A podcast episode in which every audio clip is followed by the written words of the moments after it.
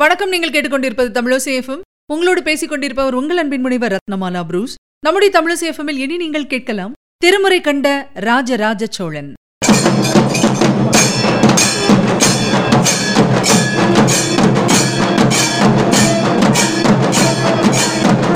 ராஜராஜ சோழன் அப்படின்னு சொன்ன உடனே நமக்கு ஞாபகத்துக்கு வரது தஞ்சாவூர் பெரிய கோயில். அதை தாண்டி ஆழமாக சிந்திக்கின்ற பொழுது சில விஷயங்கள் ஞாபகத்துக்கு வரலாம். அதாவது உலகத்திலேயே மிகப்பெரிய யானைப்படையை கட்டி ஆண்ட சோழ மன்னன் தென்னிந்தியா முதல் தெற்காசியா வரைக்கும் வேர்பரப்பை ஆட்சி செய்து வந்த மாமன்னன் உலகத்திலேயே முதல் கப்பல் படையை நிறுவிய மன்னன். இந்த மாதிரி பல விஷயங்கள் நம்ம ஞாபகத்துக்கு வரலாம். கொஞ்சம் ஆழமா யோசிக்கும் பொழுது இன்னும் தாண்டி யோசிக்கின்ற பொழுது இதை எல்லாத்தையும் விட ராஜராஜ சோழன் செய்த தலையாய சிறப்பான காரியம் என்ன அப்படின்னு பார்த்தோம்னா இன்றைக்கு நாம் படித்து உருகுகின்ற தேவாரம் உள்ளிட்ட திருமுறைகள் நமக்கு கிடைக்க காரணமா இருந்தவர் தான் ராஜராஜ சோழன். ராஜராஜ சோழன் என்ற ஒரு மன்னன் இல்லாது போயிருந்தால் நம்ம கையில இன்னைக்கு சைவ திருமுறைகள் கிடைச்சிருக்க வாய்ப்பே இல்ல.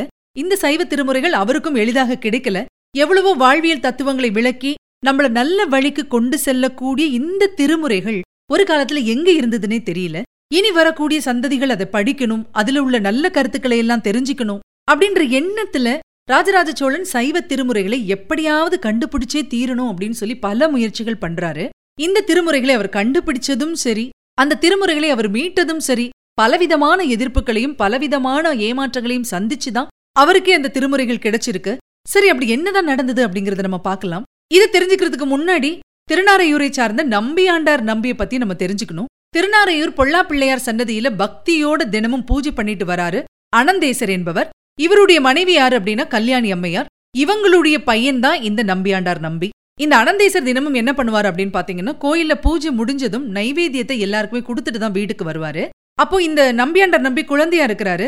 கோயில்ல இருந்து திரும்பி வருகின்ற பொழுது இந்த குழந்தை நம்பி அவனோட அப்பா கிட்ட பிரசாதம் எங்கேப்பா அப்படின்னு கேட்கும்போது தந்தை என்ன சொல்லுவாரு அப்படின்னு பாத்தீங்கன்னா பிள்ளையாரை சாப்பிட்டுட்டாரு அப்படின்னு சொல்லிடுவாரு. இது தொடர்ந்து நடந்துட்டே இருக்கு. ஒரு தடவை என்ன ஆகுது அப்படின்னு பாத்தீங்கன்னா இந்த அனந்தேசர் வெளியூர் போக வேண்டி இருக்கு அதனால அவர் நம்பியை பார்த்து நீ தான் பூஜை பண்ணணும் அப்படின்னு சொல்றாரு. அப்பா வெளியூர் போனதுனால நம்பி தான் பூஜை பண்ண வேண்டி இருக்கு இந்த சின்னஞ்சிறு பாலகனா இருக்கக்கூடிய நம்பி ரொம்ப ரொம்ப பக்தியோட பூஜை பண்ணிட்டு அம்மா கொடுத்த நைவேத்தியத்தை பிள்ளையார் முன்னாடி வைக்கிறான். பூஜை முடிஞ்சதுக்கு அப்புறம் பிள்ளையார கூப்பிட்டு கூப்பிட்டு சாப்பிட சொல்றான். பிள்ளையார் வரவே இல்ல. இந்த பையனுக்கு ரொம்ப ரொம்ப அழுகையா வருது. கடைசியில பாத்தீங்கன்னா தன்னோட நைவேத்தியத்தை பிள்ளையாருக்கு பிடிக்கல அப்படின்னு சொல்லிட்டு பக்கத்துல இருக்கக்கூடிய கல்லுல முட்டி மோதி அழுதுட்டு இருக்கிறான். அந்த நேரத்துல பிள்ளையார் பாக்குறாரு இதுக்கு மேல அவரால பொறுக்க முடியல. என்ன செய்யறாரு அப்படின்னு பாத்தீங்கன்னா அந்த குழந்தையே நம்பி அப்படின்னு அழைக்கிறாரு. இந்த குழந்தை திரும்பி பார்க்குது அங்க பிள்ளையார் இருக்காரு. இப்ப நம்பி என்ன சொல்றான் அப்படின்னா பிள்ளையாரே நீ வந்துட்டியா? இதோ நைவேத்தியம் இருக்கு எடுத்து சாப்பிடு அப்படின்னு சொல்றான். உடனே பிள்ளையார் என்ன பண்றாருன்னா இருக்கக்கூடிய அந்த நைவேத்தியம் எல்லாத்தையுமே சாப்பிடுறாரு. இப்ப அவனுக்கு ரொம்ப ரொம்ப சந்தோஷம். இத போய் என்ன பண்றான்னா குழந்தை தாய் கிட்ட போய் சொல்லிட்டு இருக்கான். தாய் நம்பவே இல்ல. மறுநாள் என்னன்னா தன்னோட கணவன் கிட்ட சொல்றான் இந்த மாதிரி குழந்தை நைவேத்தியம் படைச்சு பிள்ளையார் சாப்பிட்டதா சொல்றான் அப்படின்னு சொல்லிட்டு. அவர் எப்படி நம்புவாரு? அவரும் நம்பவே இல்ல. இப்ப அவர் என்ன பண்றாருன்னா கோயிலுக்கு போய் பாக்குறாரு குழந்தை பூஜை பண்றா நைவேத்தியம் படைக்கிறான். நைவேத்தியத்தை பிள்ளையார் சாப்பிடுறாரு. இத பார்த்தது அவருக்கு எப்படி இருந்திருக்கும் சொல்லுங்க? அவ்வளவுதான். தன்னோட குழந்தைய அணைச்சுக்கிறாரு. இப்படி நாளுக்கு நாள் நம்பிக்கும் பிள்ளையாருக்குமான நெருக்கம் வளர்ந்துட்டே இருக்கு. இந்த பிள்ளையாரின் திருவருளால் எல்லா கலைகளும் நம்பிக்கு கைவந்த கலையா மாறுது. சரி இந்த நம்பியாண்டார் நம்பிக்கும் திருமுறைக்கும் ராஜராஜ சோழனுக்கும் என்ன சம்பந்தம் அப்படிங்கறத அடுத்தது பாத்துடலாம் நம்பியாண்டார் நம்பியின் சிறப்புகள் ராஜராஜ சோழனோட காதுகளுக்கு வருது. அப்ப ராஜராஜ சோழன் என்ன நினைக்கிறாரு அப்படின்னா இந்த திருமுறைகள் எங்கே இருக்கு அப்படின்னு சொல்லி நம்பியாண்டார் நம்பிக்கிட்ட கேட்டா ஒருவேளை தெரியும் அப்படிங்கிற நம்பிக்கை அவருக்கு வருது. அதனால என்ன பண்றாருன்னா திருநாரையூருக்கே போறாரு ராஜராஜ சோழன். அங்கே போனதுக்கு அப்புறமா பொல்லா பிள்ளையார்கிட்ட வேண்டிக்கிறாங்க. திருமுறை இருக்கும் இடம் காட்டி அருள வேண்டும் அப்படின்னு சொல்லி ராஜராஜனும் நம்பியாண்டார் நம்பியும் வேண்டும் பொழுது சிதம்பரம் நடராஜர் கோயில்ல தென்மேற்கு மண்டபத்துல சுவடிகள் இருக்கும் அப்படிங்கிற தெய்வ வாக்கு கிடைக்குது அவங்களுக்கு. இன்னைக்கும் பாத்தீங்கன்னா சிதம்பரம் ஸ்ரீ நடராஜர் ஆலயத்தின் மேற்கு உள் பிரகாரத்துல திருமுறை காட்டிய விநாயகர் சன்னதி அமைஞ்சிருக்கு. சிதம்பரம் நடராஜர் கோயில்ல திருமுறைகளை வைக்கப்பட்டதாக பிள்ளையார் கூறிய அந்த அறையை ராஜராஜ சோழன் திறக்க சொன்ன போது அங்கே இருந்த தீட்சிதர்கள் அந்த அறையை திறக்க மாட்டோம் அப்படின்னு சொல்றாங்க. சாவியையும் தரமாட்டோம் அப்படின்னு சொல்றாங்க. ஒரு ராஜா ராஜராஜ சோழன் ஆனாலும் அவங்க அப்படி சொல்றாங்க. ராஜராஜ சோழன் எத்தனையோ மன்றாடிய முடியாது அப்படின்னு சொல்லிட்டாங்க. அங்க இருந்த தீட்சிதர்கள் என்ன சொன்னாங்க அப்படின்னா அப்பர் ஞான சம்பந்தர் சுந்தரர் இந்த மூணு பேரும் வரணும். அவங்க வந்தா அவங்களுடைய முன்னிலையில் நாங்க சாவியை கொடுக்குறோம் அப்படின்னு சொன்னாங்களாம் ராஜராஜ சோழன் காலத்துக்கு பல நூற்றாண்டுகளுக்கு முன்னாடி வாழ்ந்தவங்க தான் சைவ சமயக்குறவர்கள் அதாவது அப்பரும் ஞான சம்பந்தரும் சுந்தரரும். சரிங்களா? உயிரோடு இல்லாதவங்களை எப்படி இங்க அழைச்சிட்டு வரது இந்த நேரத்துல ராஜராஜ சோழன் அல்லாத மற்ற மன்னர்கள் இருந்தால் என்ன செய்வாங்க அப்படிங்கறத நம்ம ஊகிச்சுக்கலாம். ஆனா ராஜராஜ சோழன் எதுவுமே பண்ணலைங்க. உடனே திரும்பி வராரு. என்ன செய்றாரு அப்படின்னா அப்பர் ஞான சம்பந்தர் சுந்தரர் இந்த மூன்று பேரோட உருவத்தையும் ஐம்பொன்னால செஞ்சு அத பல்லக்குல கொண்டு வராரு. எங்க? மீண்டும் சிதம்பரம் நடராஜர் ஆலயத்துக்கு. அங்க கொண்டு வந்து வச்சுட்டு மீண்டும் தீட்சிதர்களை கூப்பிடுறாரு. இங்க பாருங்க நீங்க மூணு பேரை கேட்டீங்க. இந்த மூணு பேர் இங்க இருக்கிறாங்க இப்ப நீங்க சாவியை கொடுக்கலாம் அப்படின்னு சொல்லிட்டு. தீட்சிதர்கள் பார்க்கறாங்க.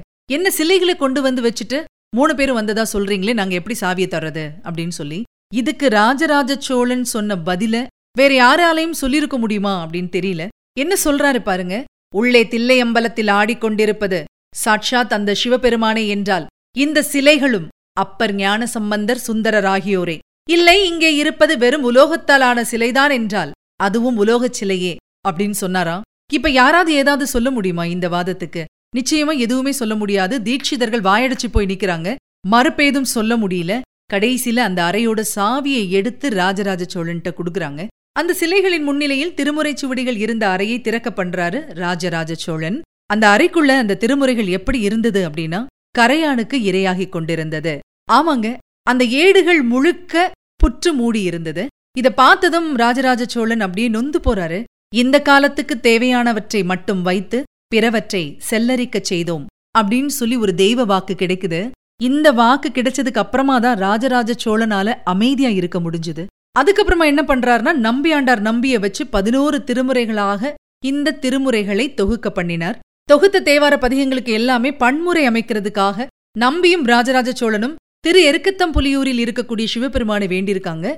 திருநீல கண்ட பெரும்பாணன் மரபில் பிறந்த ஒரு பெண்ணுக்கு பண்களை அருளினோம். அந்த தலத்தில் இருக்கக்கூடிய அந்த பெண்ணை அழைத்துச் சென்று பதிகங்களுக்கு பன்முறை அமைக்க செய்வீர். இப்படி ஒரு தெய்வ வாக்கு உங்களுக்கு கிடைக்குது. இதனால ரொம்ப ரொம்ப சந்தோஷப்பட்டாங்க. ராஜராஜ சோழனும் நம்பியாண்டார் நம்பியும். அதுக்கப்புறமா அந்த திருத்தலத்தில் இருக்கக்கூடிய அந்த பெண்ணை பார்த்து தில்லை கனக சபைக்கு அழைச்சிட்டு வராங்க. அங்கே எல்லோருடைய முன்னிலையிலும் அந்த பெண்ணை கொண்டு தேவார பதிகங்களுக்கு பன்முறைகளை முறையாக அமைக்க பண்ணினாங்க. இன்னைக்கு தேவார பதிகங்கள் தக்க பண்களுடன் நமக்கு கிடைக்க மிக முக்கியமான காரணம் யார் என்றால் மன்னன் ராஜராஜ சோழன் அதனால்தான் அவருக்கு பேரு திருமுறை கண்ட சோழன் அப்படிங்கிறது. ஆக இறைசக்தியை தாண்டி நாம் ஒருவருக்கு நன்றி சொல்ல வேண்டும் என்றால் நிச்சயமா ராஜராஜ சோழனுக்கு தான் சொல்லணும். ரொம்ப அழுத்தம் திருத்தமா சொல்லலாம். இன்னைக்கு சைவ திருமுறைகள் நம்ம கையில இருக்கிறதுக்கு காரணம் அவர்தான். ஆனா இப்படிப்பட்ட ஒரு மா மன்னனின் நினைவிடத்தை நம்ம எப்படி வச்சிருக்கோம்? அப்படிங்கறத நினைச்சு பார்க்கும்போது மனசு ரொம்ப வலிக்குது. கும்பகோணம் பக்கத்துல இருக்கக்கூடிய உடையாளூர் அப்படிங்கிற ஊர்ல தான் இந்த நினைவிடம் இருக்கிறது. உலக அளவில் தமிழர்களுக்கு அடையாளம் கொடுத்த மாபெரும் மன்னனுக்கு நம்ம கொடுக்கக்கூடிய மரியாதை இதுதானா அப்படின்னு நினைக்கும் பொழுது மனசுக்கு ரொம்ப ரொம்ப வருத்தமா இருக்கு. எத்தனையோ தலைவர்களுக்கு நினைவு மண்டபங்கள் அமைக்கப்படுது சிலைகள் வடிக்கப்படுது. அவர்களுடைய நினைவு நாள் மிக பிரம்மாண்டமாகவும் நடைபெற்று வருகிறது.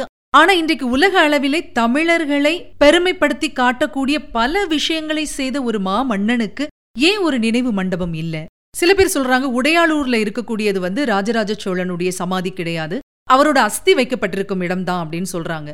சமாதியோ அஸ்தியோ எதுவா இருக்கட்டும் நம்முடைய பெருமையை இந்த உலகத்திற்கே எடுத்துரைத்த மன்னனுடைய அடையாளம் இப்படியா இருக்கணும் அப்படிங்கறத மட்டும் நிச்சயமா எல்லாருமே யோசிக்கணும். ஒரு மாபெரும் தமிழ் மன்னன் தமிழ் பெருமையை உலகத்துக்கு பறைசாற்றிய மன்னன் அந்த மன்னன் துயில் கொண்டிருக்கும் இடத்துல போய் நிக்கும் பொழுதே நிச்சயமா எல்லாருக்குமே ஒரு பெருமைதான் ராஜராஜ சோழனுடைய நினைவிடமும் வரலாற்றில் இடம்பெற வேண்டும். சிந்திப்போம் செயல்படுவோம். மீண்டும் மற்றொரு நிகழ்ச்சியில் சந்திக்கலாம். அதுவரையில் உங்களிடத்திலிருந்து விடைபெறுபவர் உங்கள் அன்பின் முனைவர் ரத்னமாலா புரூஸ். தொடர்ந்து இணைந்திருங்கள். இது உங்கள் தமிழோசேஃபம் இது எட்டு திக்கும் எதிரொலிக்கட்டும்.